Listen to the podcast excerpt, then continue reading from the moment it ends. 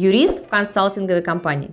В чем специфика данной работы? Какие есть плюсы, а какие минусы? Возможности карьерного роста и его преимущества. А еще мы подготовили специальный тест, пройдя который вы сможете понять, подходит вам эта специализация или нет. Смотрите внимательно до самого конца и не переключайтесь.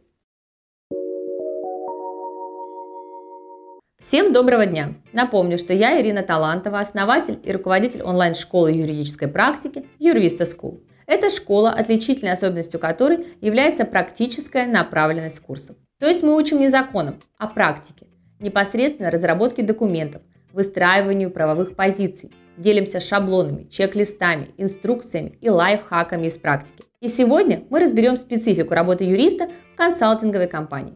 Давайте по порядку. Особенности профессии. Основная задача любого консалтинга, и юридический консалтинг не исключение, состоит в том, чтобы полностью закрыть проблемы клиента. И сделать это надо быстро, профессионально и с минимальными издержками, поскольку конкуренция на рынке консалтинговых услуг очень велика. Чтобы достигнуть этой цели, консалтинговая компания должна максимально оптимизировать работу своих сотрудников таким образом, чтобы каждый специалист занимался конкретным участком работы, на котором он специализируется и при этом слаженно взаимодействовал с другими членами команды. Для наглядности. Крупную консалтинговую компанию можно сравнить с конвейером, где каждый усердно трудится и вносит свою лепту в общее дело. Как правило, юридическая консалтинговая компания работает по следующему алгоритму. Звено номер один – юрист первичного приема или юрист-менеджер. Юрист принимает звонок обращения клиента, либо принимает его в офисе, знакомится с обстоятельствами его дела или проблемы, консультирует его таким образом, чтобы вывести на заключение договора оказания услуг. Такой юрист, как правило, должен, во-первых, быть эрудированным в той сфере, в которой консалтинговая компания оказывает услуги, чтобы проконсультировать клиента и доказать экспертность и возможность разрешения его ситуации или проблемы. Во-вторых, быть достаточно коммуникабельным, иметь понимание и применять базовые основы продажи юридических услуг. В нашей онлайн-школе есть отдельный онлайн-курс, посвященный основам продаж юридических услуг – Ссылка на курс и промокод на скидку 30% вы найдете в описании к этому видео. После консультации и продажи услуги юрист, как правило, отдает клиента на исполнение непосредственно специалисту, так называемое звено номер два, и больше с ним никак не взаимодействует. Звено номер два – юрист-исполнитель. Именно этот специалист, получив все необходимые ему вводные, составляет для клиента запросы и жалобы, исковые и прочие заявления. В зависимости от задач это может быть, например, судебный юрист, если у клиента судебная тяжба, или патентный поверенный, если у клиента вопрос по интеллектуальной собственности. Звено номер три. Юрист-менеджер проекта. Часто, особенно у клиентов юридических лиц, бывают многозадачные и сложные вопросы, требующие одновременной работы нескольких юристов-исполнителей. Например, налоговыми вопросами будет заниматься налоговый юрист, вопросами взаимодействия с банками – кредитный юрист, проблемами с поставщиками и жалобами клиентов, юрист по претензионной исковой работе и так далее. Для координации их действий обязательно выделяется юрист проекта. Как правило, это отдельно выделенный сотрудник. Он составляет технические задания для других специалистов, задает сроки и контролирует исполнение поставленных задач. То есть, по сути, выступает в роли менеджера проекта. В его обязанности входит работа с курьерами и постоянное взаимодействие с клиентом от начала и до конца. Он информирует клиента о том, как продвигается его дело, отвечает на вопросы клиента, запрашивает у клиента дополнительные документы, уточняет информацию по делу, выдает клиенту на руки судебные решения или иные правовые документы, получаемые в процессе оказания услуг.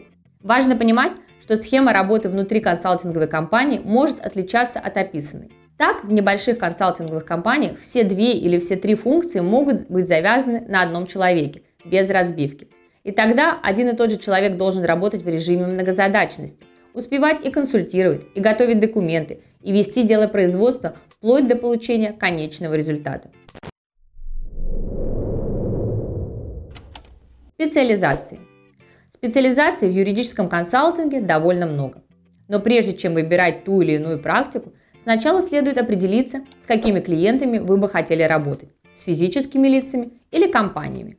Большинство консалтинговых компаний работают только с юрлицами. И, как правило, помимо юридических практик, там серьезно занимаются и бухгалтерией, и аудитом, и кадрами, и много чем еще. Юрист в таких компаниях может сделать карьеру в отраслях IT-право, интеллектуальная собственность, корпоративное право, недвижимость и строительство, лицензирование, взаимодействие с различными контрольно-надзорными органами, международное право, налоги, банкротство, страховое право, судебно-арбитражное право, антимонопольное право, уголовное и административное право и так далее.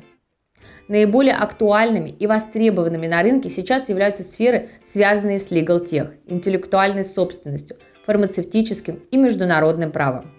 И очевидно, что в ближайшем будущем такие специалисты будут по-прежнему очень хорошо оплачиваться, поскольку их будет значительно меньше, чем их требуется. Если вы планируете работать с физическими лицами, то стоит присмотреться к семейному и наследственному праву, поскольку в этих сферах судебные споры возникают с завидной регулярностью, а также, как правило, есть повод посудиться как минимум за имущество. А это значит, что без работы вы не останетесь.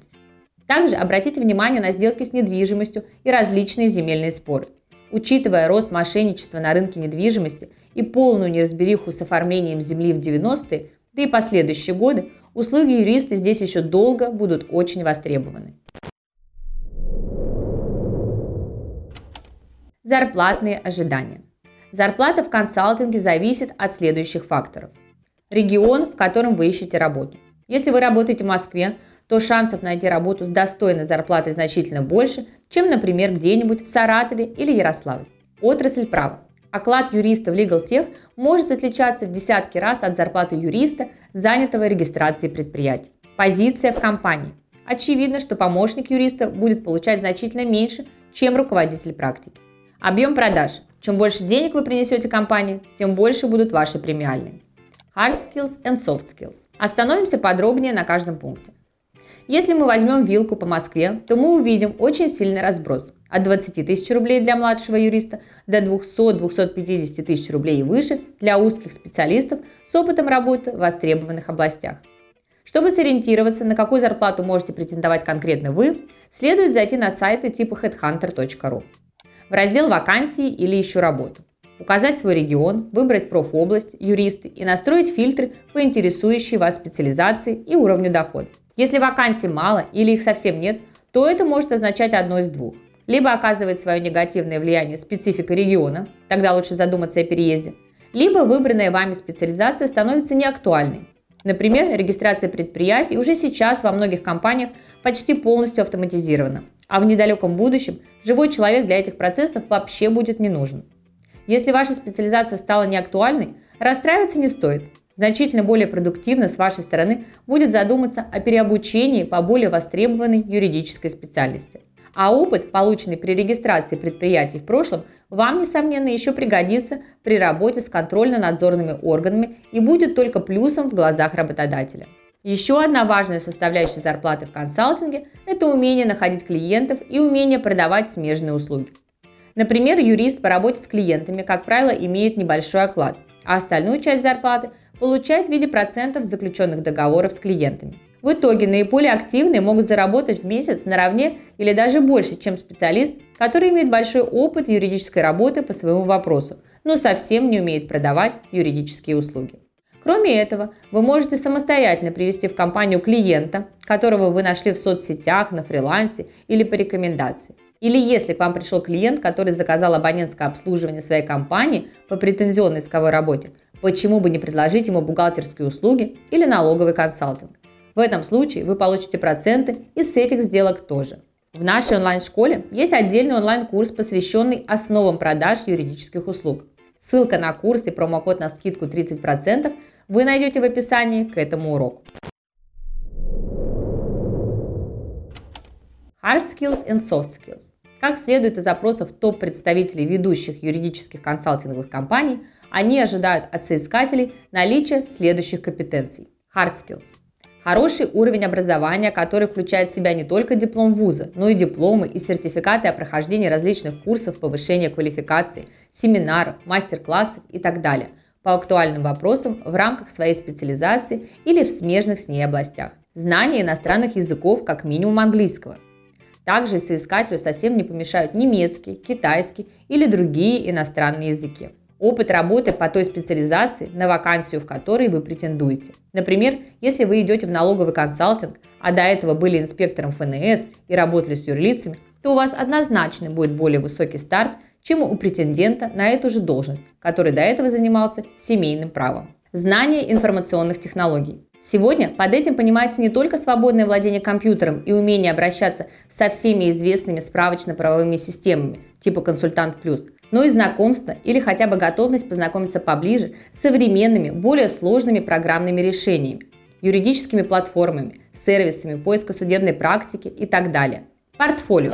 Не все работодатели обращают внимание на портфолио соискателя, поскольку навыки, которые были указаны выше, играют значительно более важную роль. Однако, хорошее портфолио с выигранными делами точно никому не помешает. Особенно, если вы претендуете на позицию юриста судебно-арбитражной практики. По некоторым видам вакансий требуется еще более серьезная подготовка. Так, например, если вы претендуете на хорошую позицию в сфере европейского налогового консалтинга, то от вас потребуется не только диплом МГУ или МГИМО, но и также и степень ЛЛМ, который вам придется получить в одном из европейских университетов. Для работы в уголовной практике будет необходима корочка адвоката, для чего предварительно потребуется сдать адвокатские экзамены и так далее. Кроме этого, работодатель, несомненно, будет оценивать и soft skills соискателя. Наиболее важными качествами в консалтинге являются коммуникабельность. Консалтинг – это прежде всего работа с людьми. Пунктуальность и исполнительность. Работы будет много, и ее нужно уметь делать хорошо и вовремя. Умение работать в команде. Вся схема консалтинга строится на командной работе. Обучаемость. Законодательство и правила игры в бизнесе постоянно меняются, поэтому нужно постоянно повышать свои компетенции и держать себя в тонусе. Умение продавать.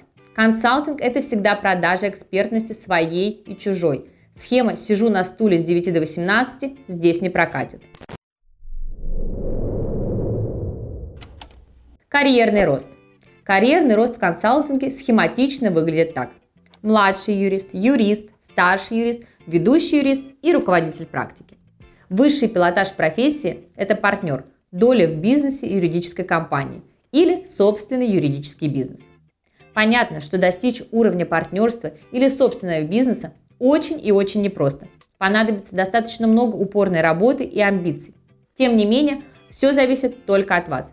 Любое препятствие можно обойти, если подставить перед собой цель и добиваться ее своим трудом и упорством. На старте карьеры, как правило, все начинается еще со стажировки студента старших курсов в консалтинговой компании. Стажировка обычно не оплачивается, но там можно, во-первых, получить первый ценный опыт, а во-вторых, обратить на себя внимание руководителя практики. Наиболее смышленых и перспективных стажеров нередко приглашают на работу в компанию после завершения учебы в ВУЗе. Второй вариант – прийти на стажировку уже после окончания вуза или устроиться на работу в качестве помощника юриста, младшего юриста, на стартовый небольшой оклад. Выбор стажировки следует останавливать, разумеется, на той компании, в которой вы хотели бы строить свою карьеру. И сразу идти в ту сферу права, в которой вы планируете развиваться. Плюсы и минусы. В сухом остатке следует отметить следующие плюсы и минусы профессии. Плюсы – можно построить хорошую карьеру. Потолок зарплаты не ограничен. Доход пропорционален собственным усилиям. Легкий вход в профессию. Можно сразу попасть на стажировку в известную компанию. Разнообразие кейсов, больше практики и опыта. Возможность создания собственного бизнеса в будущем. Минусы. Необходимость продавать. Ненормированный рабочий день. Маленький фиксированный оклад и большой флекс – премия. А теперь внимание! Задание. В описании к этому видео вы найдете опросник. Первое. Ответьте на предложенные вопросы «да» или «нет». Только честно. От этого будет зависеть корректность результата. Второе. Сделайте вывод, подходит ли вам работа в консалтинге. Третье. Напишите в комментарии ваш вывод, обоснуйте его минимум тремя доводами в пользу такого вывода. Подпишитесь на наш телеграм-канал, вступайте в чат юристов и обязательно поделитесь в чате студентов обратной связью. Что нового вы подчеркнули из сегодняшнего урока? Помните, что сила юриста – это не только знания и навыки, но и присутствие в сообществе коллег и возможность обсудить практику, задать вопрос или поделиться собственным опытом. Все ссылки вы найдете в описании. Удачи и до новых встреч!